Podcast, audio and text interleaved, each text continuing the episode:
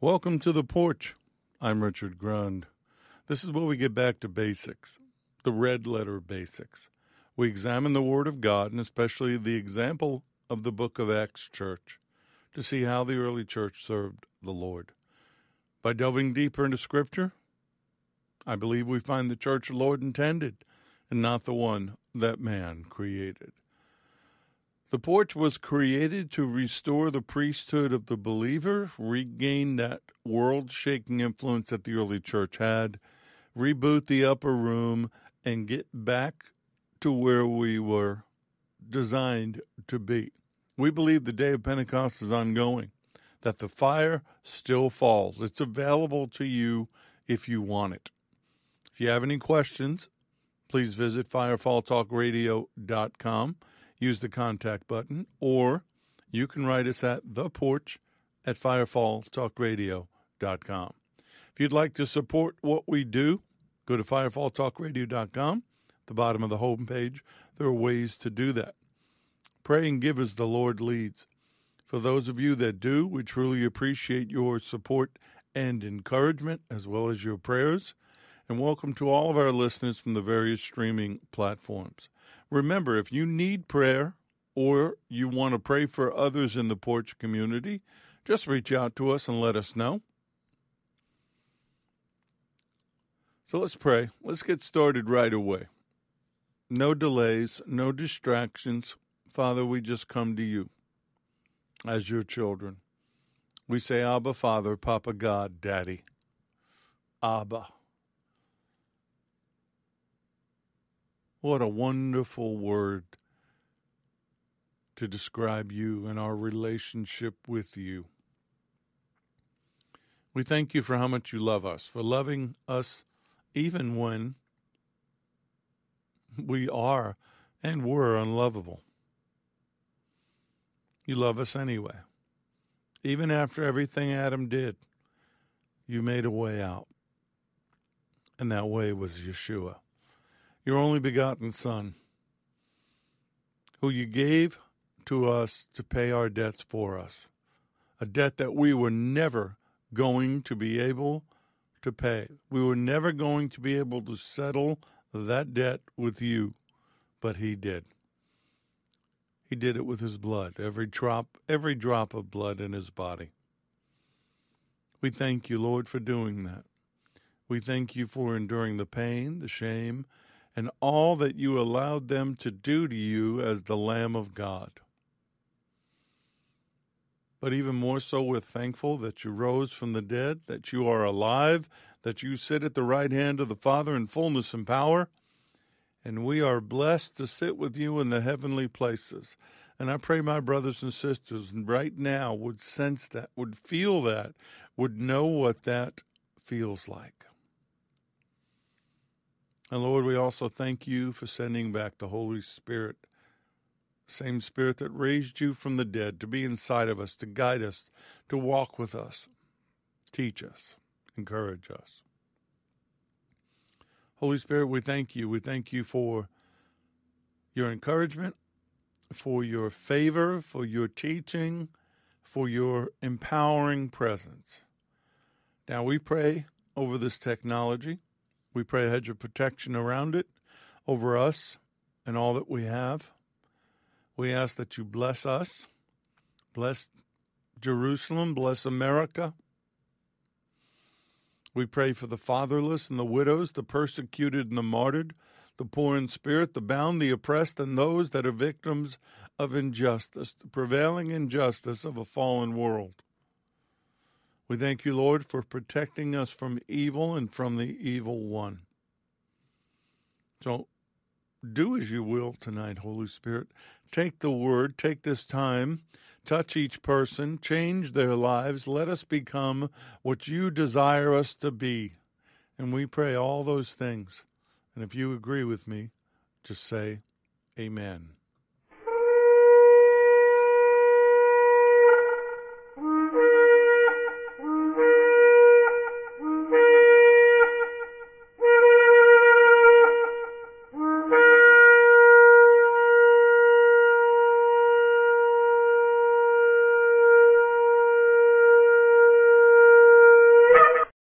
These lessons are proprietary information except where noted the information comes from outside sources. Combination of that information, the matter presented is exclusive, cannot be repeated or used without permission. The date of this broadcast serves as the registered date of the following information. So settle in, open your Bibles. We have a lot of scripture tonight. We always have a lot of scripture, but even more so tonight. We're continuing our look at Romans 12, verses 9 through 13. And originally, uh, I was going to finish it off with the last part of Romans 12, verse 13, but the Lord said, no, we're going to do the second half of verse 12. And that's the call to be steadfast and patient in suffering and tribulation. Believers are called to endure and overcome until the Lord returns. If we're going to behave like a believer in the King of Kings and the Lord of Lords, if we're going to be what the world needs us to be, then everything flows from our relationship with Him. It's all about Him. And the foundation of it is love love for Him, love from Him, and love for others. And if we can't love, we can't serve Him. And if we can't endure, we can't be used by Him. Let your love be a sincere, be sincere, a real thing.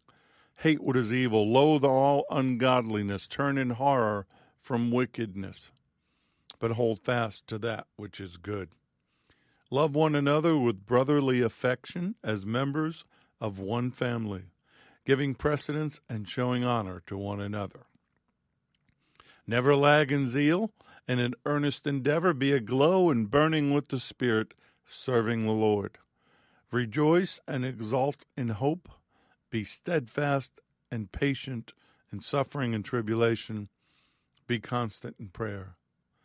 Contribute to the needs of God's people, sharing in the necessity of the saints. Pursue the practice of hospitality.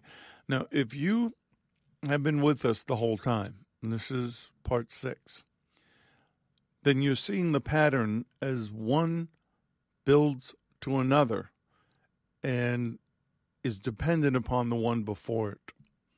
Next week, we'll tie it all together. But today, the Lord wants us to focus on being steadfast and patient in suffering and tribulation.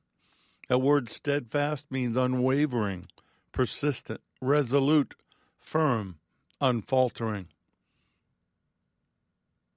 And the two that get tied together in suffering and tribulation, they always go together.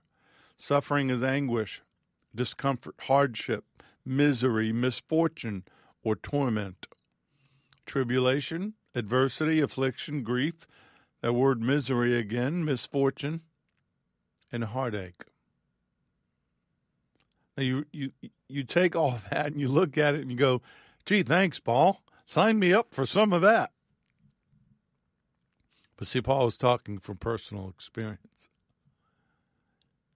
The apostles were talking from personal experience.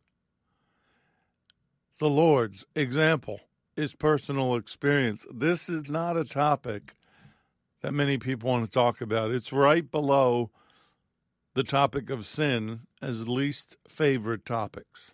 Nobody wants to hear about sin, and nobody wants to hear about suffering and tribulation. But what I'm about to lay out for you is scripture after scripture after scripture that that's what we were told to prepare for. You look at Acts 12:1 Herod's violence against the church at that time Herod the king stretched out his hand to harass some from the church. From the from the very beginning of the book of Acts church, our foundation Suffering and tribulation was part of the deal. Paul taught on it a lot, 2 Timothy 3, verses 10 through 12. But you have carefully followed my doctrine, manner of life, purpose, faith, long suffering, love, perseverance, persecutions, afflictions, which happened to me at Antioch, at Iconium, at Lystra, what persecutions I endured, and out of them all the Lord delivered me. Yes, and all who desire to live godly in Messiah Yeshua will suffer persecution. 2 Timothy 3:12 states the case that if you desire to live godly in the Lord, you will suffer persecution in this world. There's no getting away from it. We're being taught this through experiential knowledge and testimony. 2 Corinthians 1 7, and our hope for you is steadfast, because we know that as you are partakers of the sufferings, so also will you partake of the consolation. The church was founded on the Lord's blood. It was founded on the bloods of the saints, starting with Stephen, Stephen, first one to be martyred. It was founded upon the violence against the church committed by Saul of Tarsus before he became Paul. It was a war from the word go, war against the fallen world, a war against Hasatan and the fallen and those that they controlled and nothing has changed except our perspective of it and what we are taught. Hebrews 3, verses 12 through 14. Beware, brethren, lest there be any of you, in any of you, an evil heart of unbelief in departing from the living God. But exhort one another daily while it's called today lest any of you be hardened through the deceitfulness of sin. For we have become partakers of Messiah if we hold the beginning of our confidence steadfast to the end. I know from me, from the time of being a baby believer almost 34 years ago to now, my troubles begin when I don't hold steadfast, when I begin to doubt when I begin to waver, when I begin to question or look to the right or to the left. 1 Corinthians 15:58 Therefore my beloved brethren be steadfast immovable always abounding in the work of the Lord knowing that your labor is not vain in the Lord.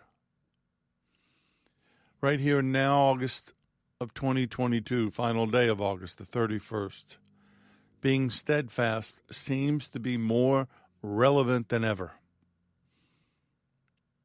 If you spend too much time watching what's going on in the world, or fill your mind with too many things of the world, there's not enough room left for heavenly things. And that will depress you, it will oppress you. We need hope. Well, if we need hope, then why are you talking to me about this, Richard? Because once you understand that this is part of the package, it won't be so shocking. Colossians 1, starting verse 21. And you who were once alienated and enemies in your mind by wicked works, yet now he has reconciled in the body of his flesh through death to present you holy and blameless and above reproach in his sight if indeed you continue in the faith, grounded and steadfast, and are not moved away from the hope of the gospel which you heard, which was preached every creature under heaven, of which I, Paul, became a minister. If you paid attention over the last year, actually, if you paid attention since the beginning of the porch, I always take you back to hope. I always take you back to love.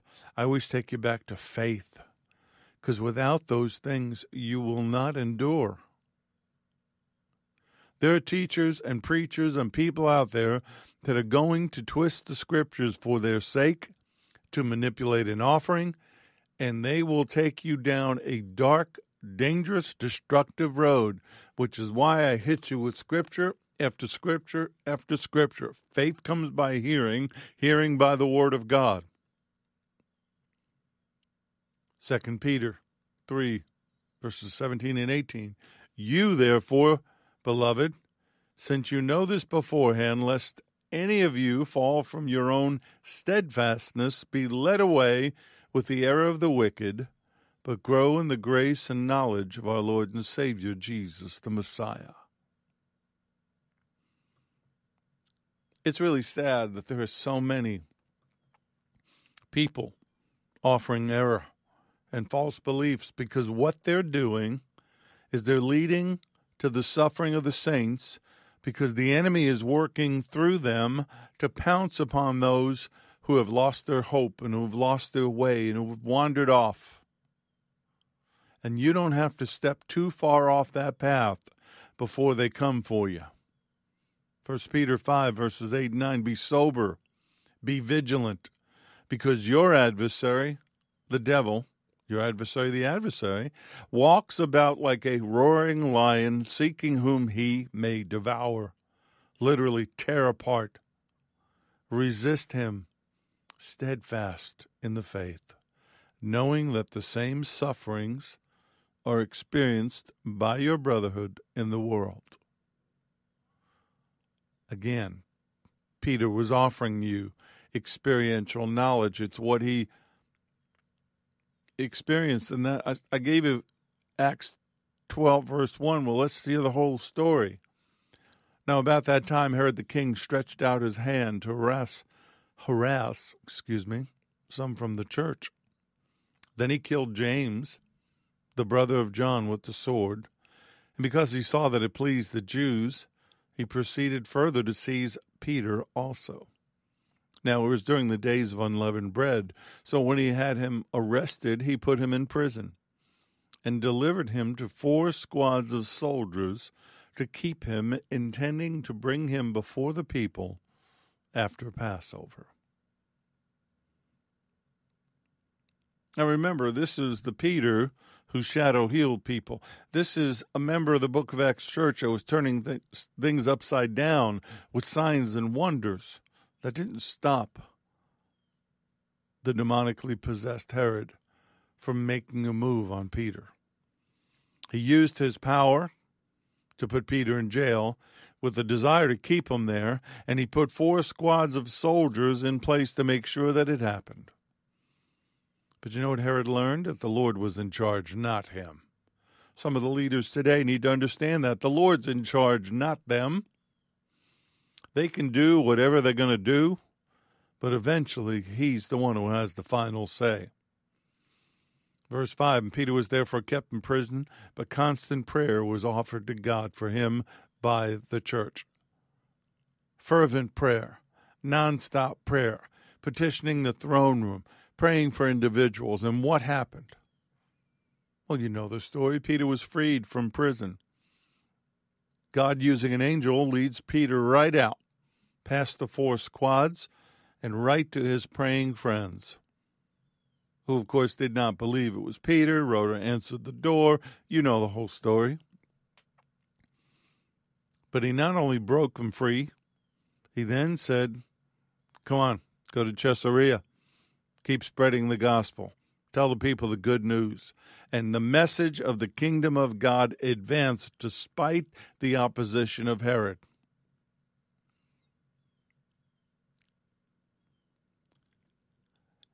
And it's funny as they were praying, and yet they didn't believe it was Peter. He had to keep knocking at the door. They finally recognized that God had performed a miracle. How many people you know, do you know, that have a hard time accepting when God performs a miracle for themselves or for someone else? They pray for it, and when they get one, they question it. So what happens? Herod goes looking for Peter. They can't find him. He kills all the guards. But you know what? Herod met his own painful death. Divine judgment on his conceit when he accepted the people's worship. Even Josephus in Antiquities of the Jews tells the story about Herod Agrippa and his death. I don't pray for anybody's death. I don't want anybody's death. I know the Lord will in his own timing and his own way, just like he did with Herod. He will get all the glory. We will not participate. And truthfully, our first prayer should be that they get saved, healed, and delivered. But if they're beyond redemption, if they are reprobate, then the Lord should do whatever the Lord does in those situations. Now, the King James Version uses the word affliction for tribulation. Same word, same thought, same experience. You know, the other thing we get from Acts 12 the enemy, like Herod, is going to do what the enemy does stop being surprised when it happens. Resist him, as Peter says, steadfast in the faith, knowing that the same sufferings are experienced by your brotherhood, by your family in the world, by your fellow believers. That's why you tell people. That's why you ask for prayer. You seek out people who know what you're going through because they've experienced it. Say, hey, would you pray for me? That person's going to pray from their heart. They're going to pray in a different way because they've been through it. And the biggest danger you can get into is begin to question God and say, why? Why me?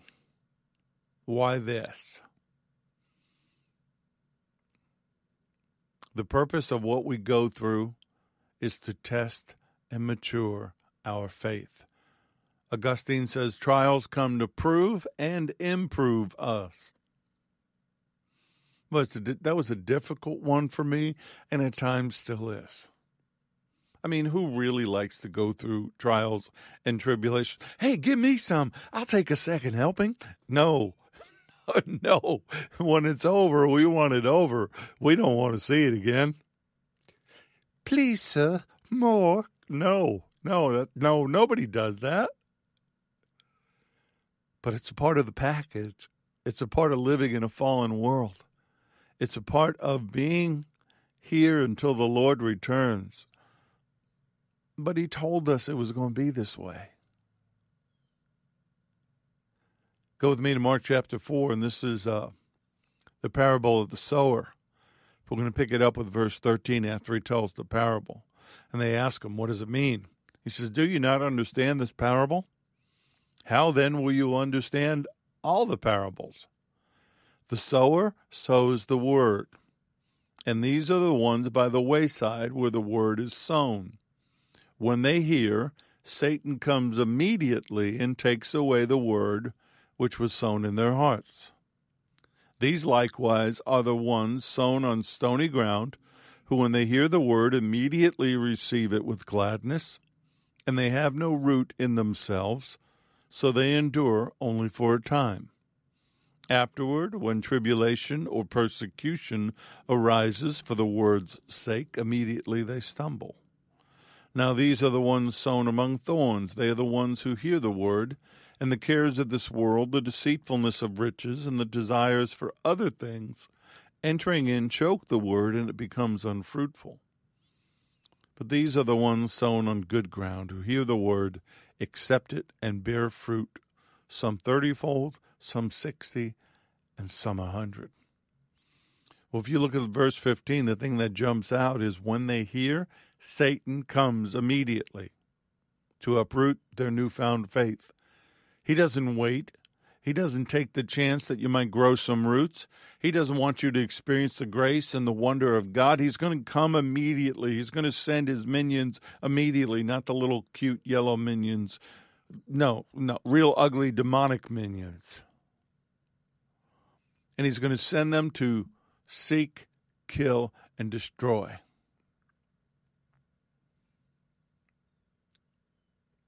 But you've got to understand this. And you've got to d- run those roots deep. And you got to water the word with the Spirit. Praise and worship. Opening your Bible. Listening to the porch. Getting the word inside of you. fellowshipping with others. And if you can't do it personally because of long distance, then you do it online. We have Zoom, we have FaceTime, we have Skype, we have all these things that allow you to connect with people. The enemy uses it for such ugly, and the word nefarious comes to mind, but such demonic things. Why can't we take advantage of that? Maybe you're in a different time zone. We'll, we, we'll figure it out. If there were enough people that I knew would log into Zoom for special sessions of the porch or uh, seminar or get togethers, because it would cost extra than what I pay now for Zoom to have larger groups like that, I would do it. But here's the problem I find I lay out a banquet for you. And only a handful of you really want it. You savor it, you wait for it, you eat it.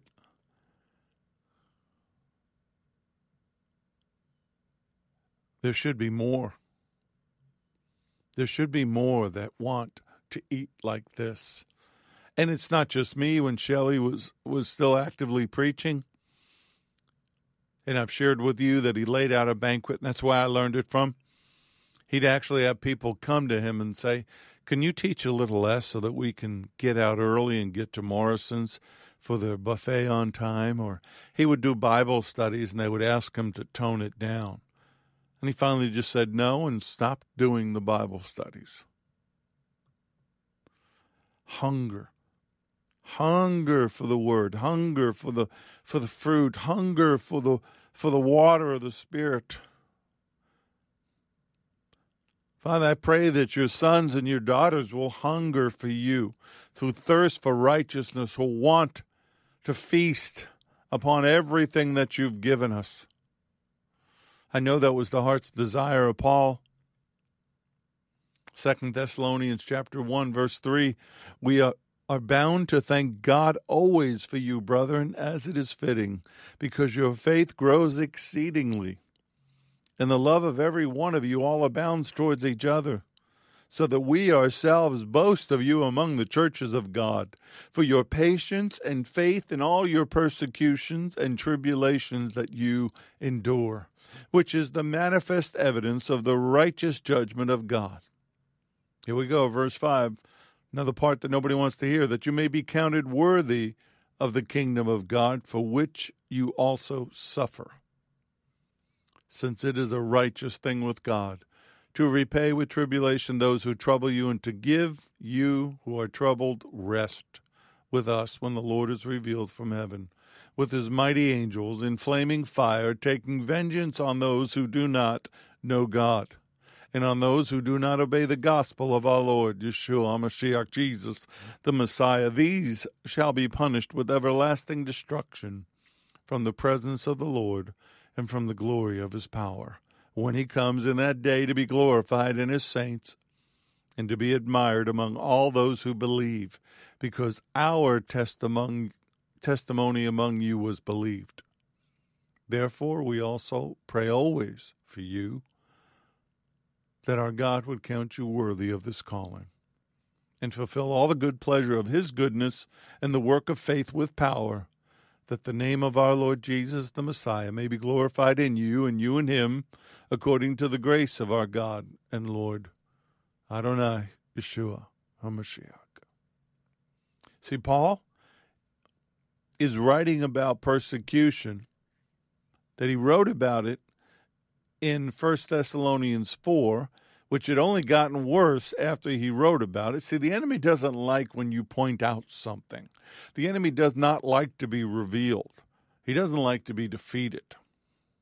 See, in 1 Thessalonians uh, chapter 1, he says, You became followers of us in the Lord, having received the word in much affliction with the joy of the Holy Spirit, so that you became examples to all in Macedonia and Achaia who believe. From you, the word of the Lord has sounded forth not only in Macedonia and Achaia, but also in every place. Your faith towards God has gone out so that we do not need to say anything. Faith went out. We need to live the gospel. We need to show the world the faith that we have. The answer to the test of tribulation. I'm going to give it to you. Ready? The answer to the test of tribulation is faith. There it is. I gave you the answer. You can't fail now. People are looking for the church to be the church, not to perform, not to talk about being the church, but literally be the church, to act it, to walk what we talk. I was in uh, the Apple store Monday. I had to get something fixed. And of course, while I'm waiting, other people are waiting. And there was a gentleman with his uh, son in his stroller. I asked him how old his son was. He was 18 months. We got to talking. He was talking about our grandson. Got to going back and forth. He was from Orlando, born and raised here. And that whole time that I had to wait for them to finally show up, he and I interacted. I didn't preach the gospel, but I showed him the Lord. And when it was done, when it was time for me to leave, I blessed him and his son. I don't know if he was a believer or not. I really don't. I don't care. But I blessed him. And not too long ago, we were in Publix leaving. And as we were taking our groceries to the car, a woman who was in a handicap spot got into the passenger seat. She was having trouble closing the door. And I simply said, Can I close that for you? And she was like, Oh my goodness, that would be so great. I said, No problem. God bless you. She goes, Oh, God bless you. And I closed the door. That's all it was. It was acting out the gospel.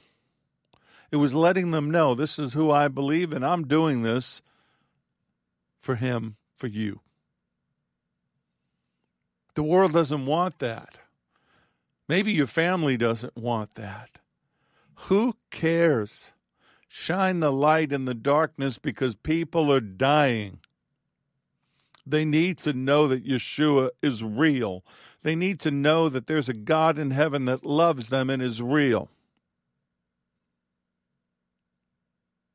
But the truth is, we're in a world under the sway of the wicked one that not only doesn't want that, will do everything it can to stop it, but keep going. Revelation chapter 2, verse 10, red letters.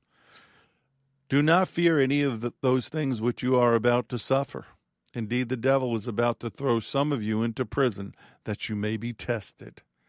And you will have tribulation ten days, but be faithful until death, and I will give you the crown of life. Whoa, time out, Lord, time on the time out on the field, me. Be faithful until death? Yeah, that's what he said. Wait, that's that's not my best life now. He's not going to let me die. He just said, Be faithful until death, and I will give you the crown of life. The Nelson Study Bible says the crown of life may be the victory wreath of the martyr, following the normal Greek use of the crown for the crown for the garland given to winners in athletic events. James chapter 1 verse 12 promises the crown of life to believers who persevere under trial. Such perseverance will result in the ultimate enjoyment of life in God's kingdom. I will say it again, and I'm making a play on a title of a book by a person I believe to be a false teacher. Your best life is not now.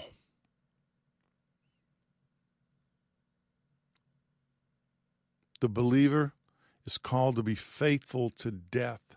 And if you do, you're promised the crown of life, one of the many crowns that we can earn, which is a wonderful experience of life in the hereafter. Which means you're not only getting deliverance from the second death, but you're experience, experiencing, excuse me, your eternity, but even your life now to a richer degree. Charles Spurgeon says trials teach us what we are. They dig up the soil and they let us see what we are made of.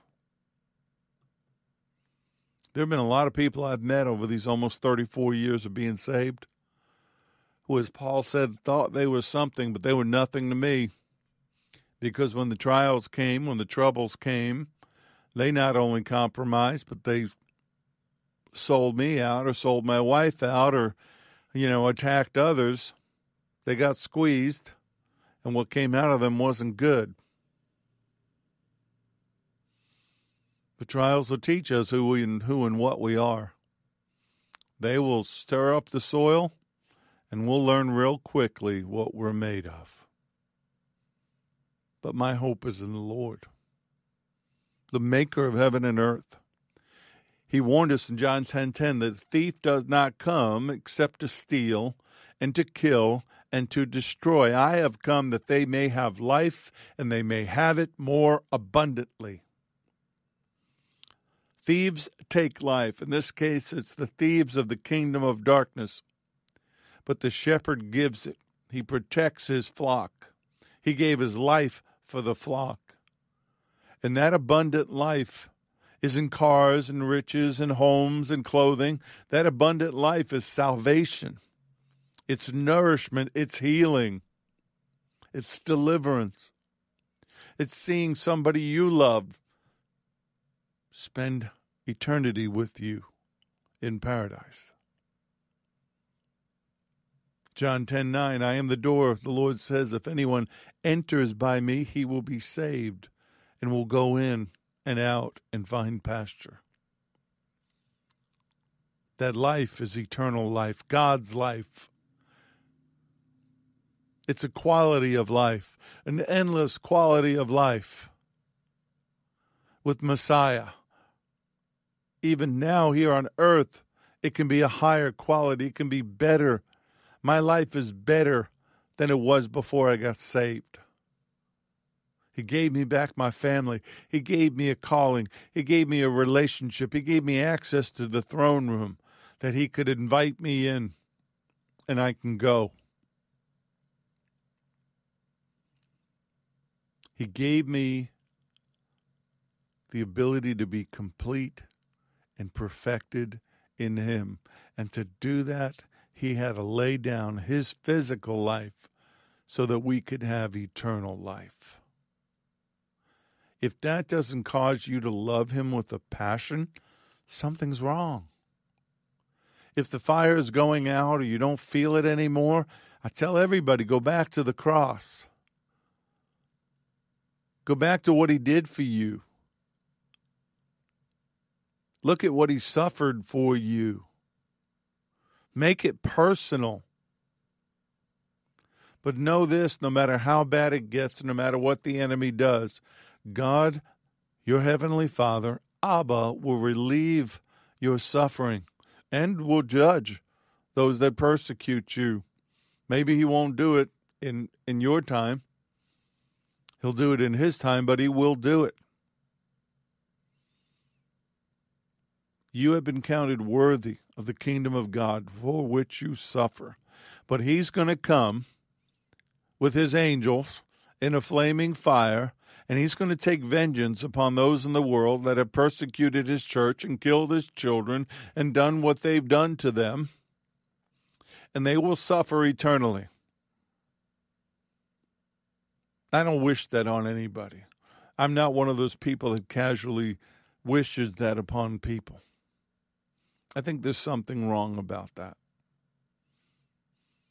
But he's going to be glorified, and he's going to deal with those that have done harm to his children. As believers, we are called to endure the suffering in this world. And if we do, we receive a far greater reward in the next. You're not doing it for the reward. You're not doing it for the crowns, even though I've kind of visualized how am I going to wear all these crowns? Do they fit inside of one another? Do I wear them with different clothing? I don't know. But that's not why we do it. It was a visual. You had to stay with me on that one. But we know it's going to happen. At least I do. Because of what I do, the enemy's always looking to take a shot. He's always looking to get in a stone, an accusation, a dig. It's not easy, but I know it's coming. Paul knew about it. Acts 14, starting verse 19. The Jews from Antioch and Iconium came there and persuaded the multitudes, and they stoned Paul and dragged him out of the city, supposing him to be dead. However, when the disciples gathered around him, he rose up and went into the city, and the next day he departed with Barnabas to Derbe. Now, we know later on when Paul describes being stoning, he mentions being stoned to death, being raised from the dead. And when they stone you, they they get up close. They take their clothes off because they know the blood's going to splatter, and they bounce rocks off of you, and they aim for your head because they want to kill you. But Paul survived. He rose from the dead and he went and preached. Then he goes to Derbe and he preached the gospel to that city and made many disciples. And then he returned to Lystra, Iconium, and Antioch, strengthening the souls of the disciples, exhorting them to continue in the faith, saying, We must, through many tribulations, enter the kingdom of God. No wonder Paul was shaking the world. No wonder Paul was converting the Gentiles. He was living it, he was walking it, he was experiencing it.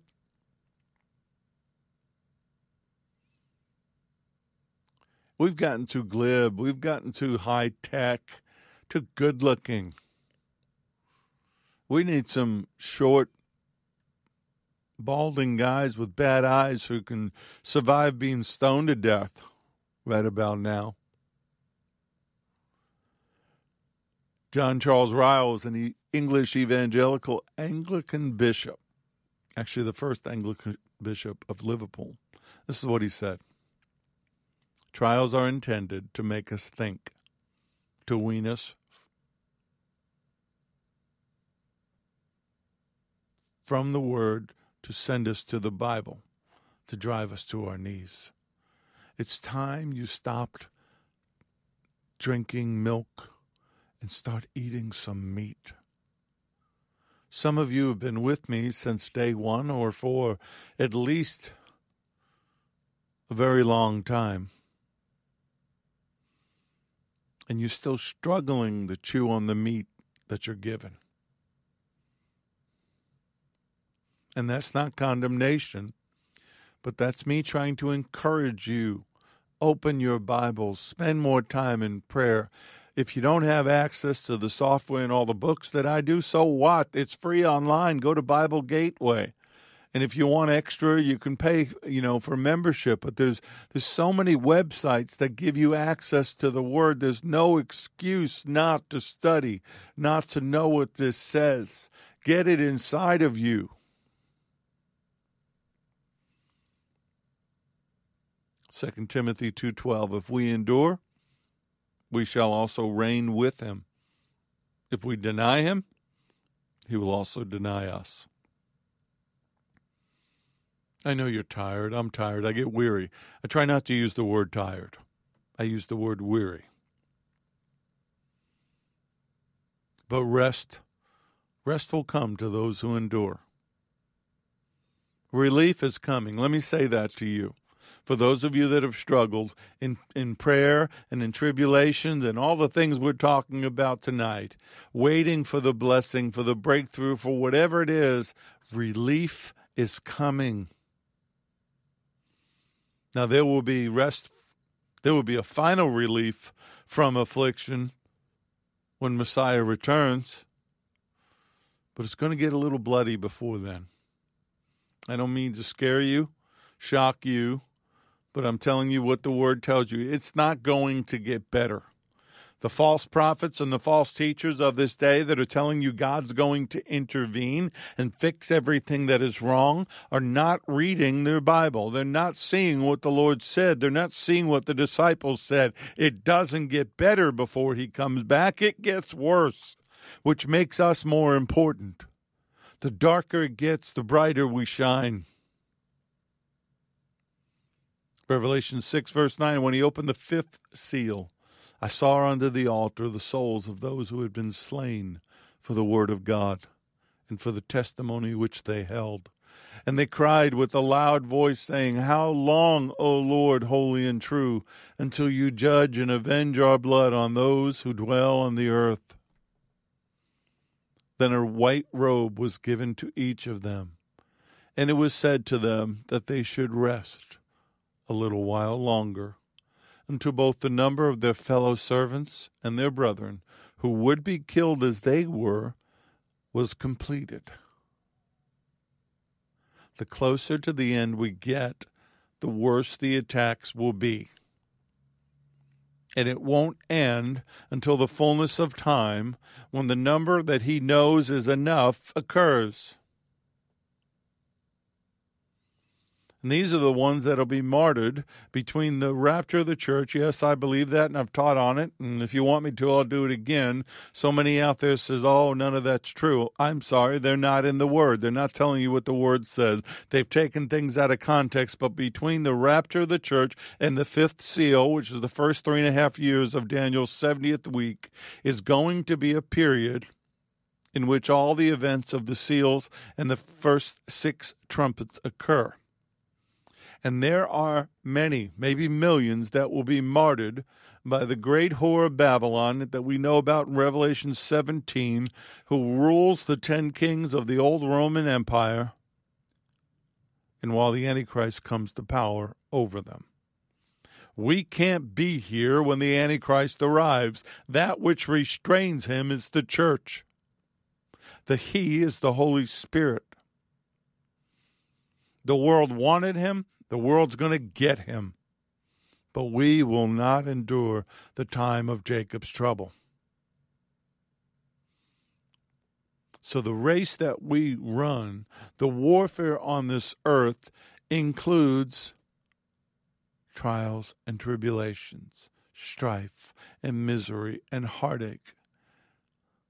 But the coming of the Lord which should stir your heart every time you think about it. The coming of Messiah will give us a release from that tension forever. The promise of eternal rest, a future eternal rest, helps us to endure the present trials. When Messiah comes, he'll destroy the enemies of the gospel and he'll rescue the persecuted. Because there will be some on earth that will not, that will be saved by the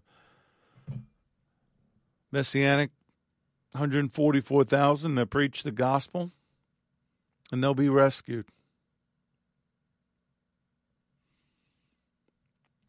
But a future event calls for a present response. And who are the responders? Us.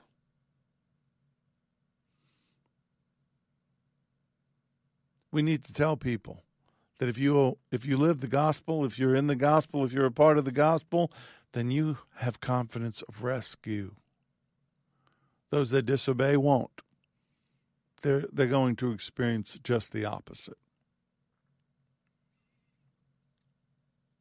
And I'll tell you this God's final judgment and his glory, all things are going to be evened out. All debts by the enemy are going to be paid. All slates cleared. So I ask you,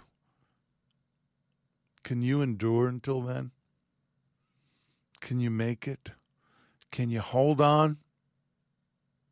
Charles Spurgeon says, You may readily judge whether you are a child of God or a hypocrite by seeing in what direction your soul turns in seasons of severe trial. The hypocrite flies to the world and finds a sort of comfort there. But the child of God runs to his or her Father and expects consolation only from the Lord's hands.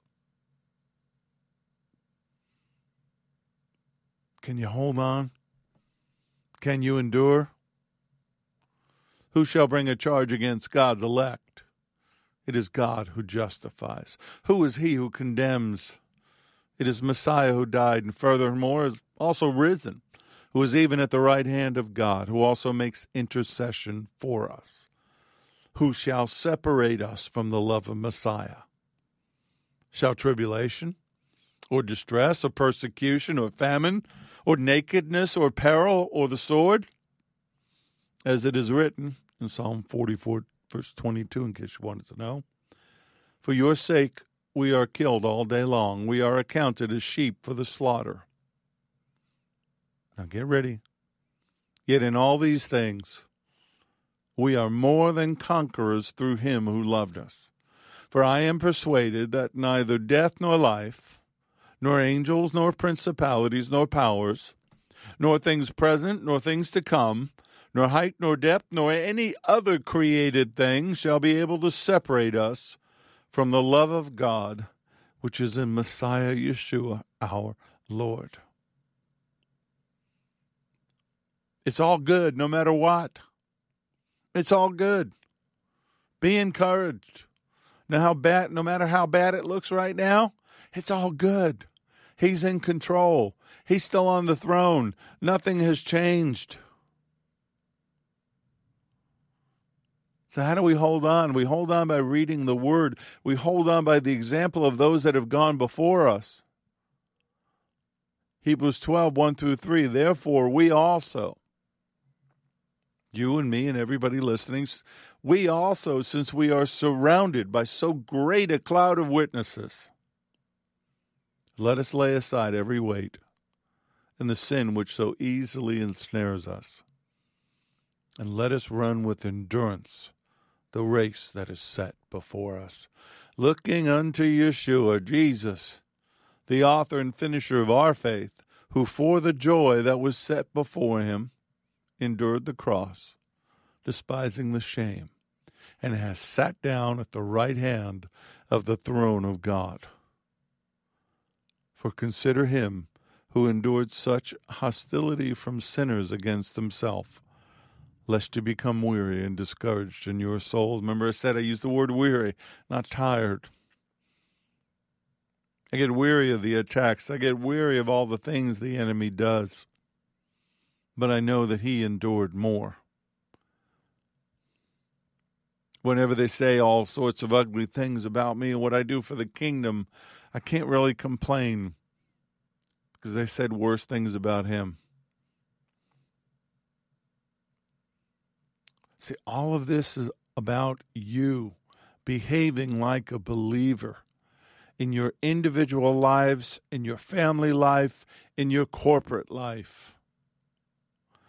Being the church. So when I say to you, let love be without hypocrisy, abhor what is evil, cling to what is good, you have a better understanding now. Be kindly affectionate to one another with brotherly love, in honor, giving preference to one another.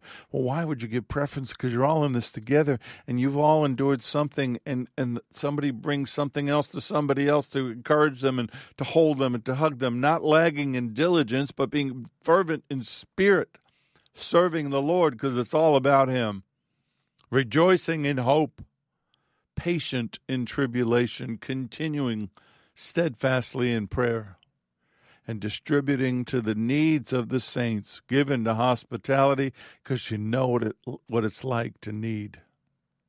But see, then Paul goes on, and I haven't read this one yet, but it ties into everything that you've been through that I've just talked about in verse 14. Bless those who persecute you.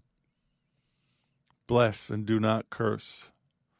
Rejoice with those who rejoice, and weep with those who weep. Be of the same mind toward one another. Do not set your mind on high things, but associate with the humble. Do not be wise in your own opinion. Can you do it? Can you hold on?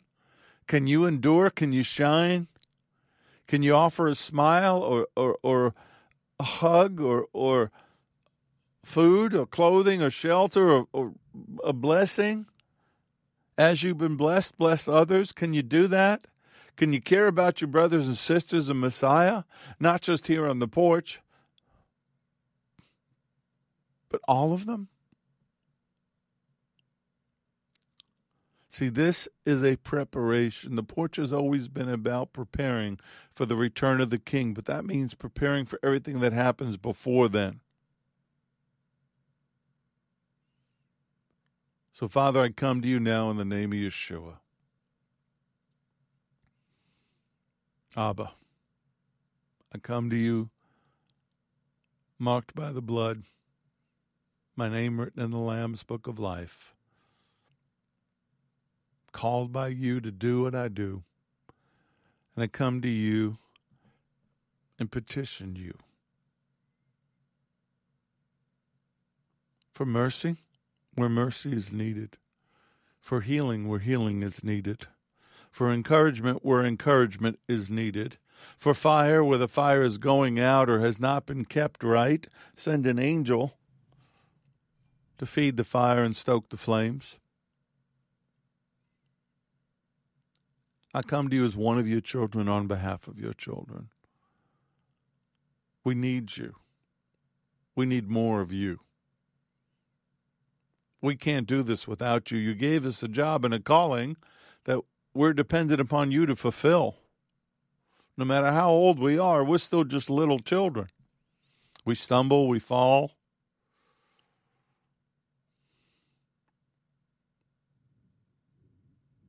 But we're desperate for you. We're desperate to be able to run this race and make it to the end. We're desperate for the ability to not grow weary while doing good, knowing that in high time the answers will come. Send an infusion right now, Lord, to the person whose head is bowed down and they just don't know if they can go on anymore. They hear what I'm saying, but they can't activate it. They've been so drugged by this world and the enemy has so overwhelmed them that all they can think about is eternity. Now, Lord, if that's your will and that's where you want them, then that's your call. But if that's not your will and if they're not done, and if there's still something for them to do here, my brothers and sisters, we touch and we agree for that individual, for those people that need freedom, that need the glory to shine upon them, to drive the enemy off of them, to turn around out of the darkness and into the light and find their way out. I pray that for each and every person right now that have caught in this cloud of trouble and, and anger and pain and all the things that has become a whirlwind around them. And I say, Peace, be still. Find your way out. Find your way to Him. And if need be, we'll come in and get you. Father, please, please hear this prayer. I know that you do, and I know that you have. I just pray all these things in Yeshua's name. Amen. May the Lord bless you and keep you. May the Lord make his face to shine upon you and be gracious to you. May the Lord lift up his countenance upon you and give you peace, give you shalom. I'm Richard Grund. This has been The Porch on Firefall Talk Radio.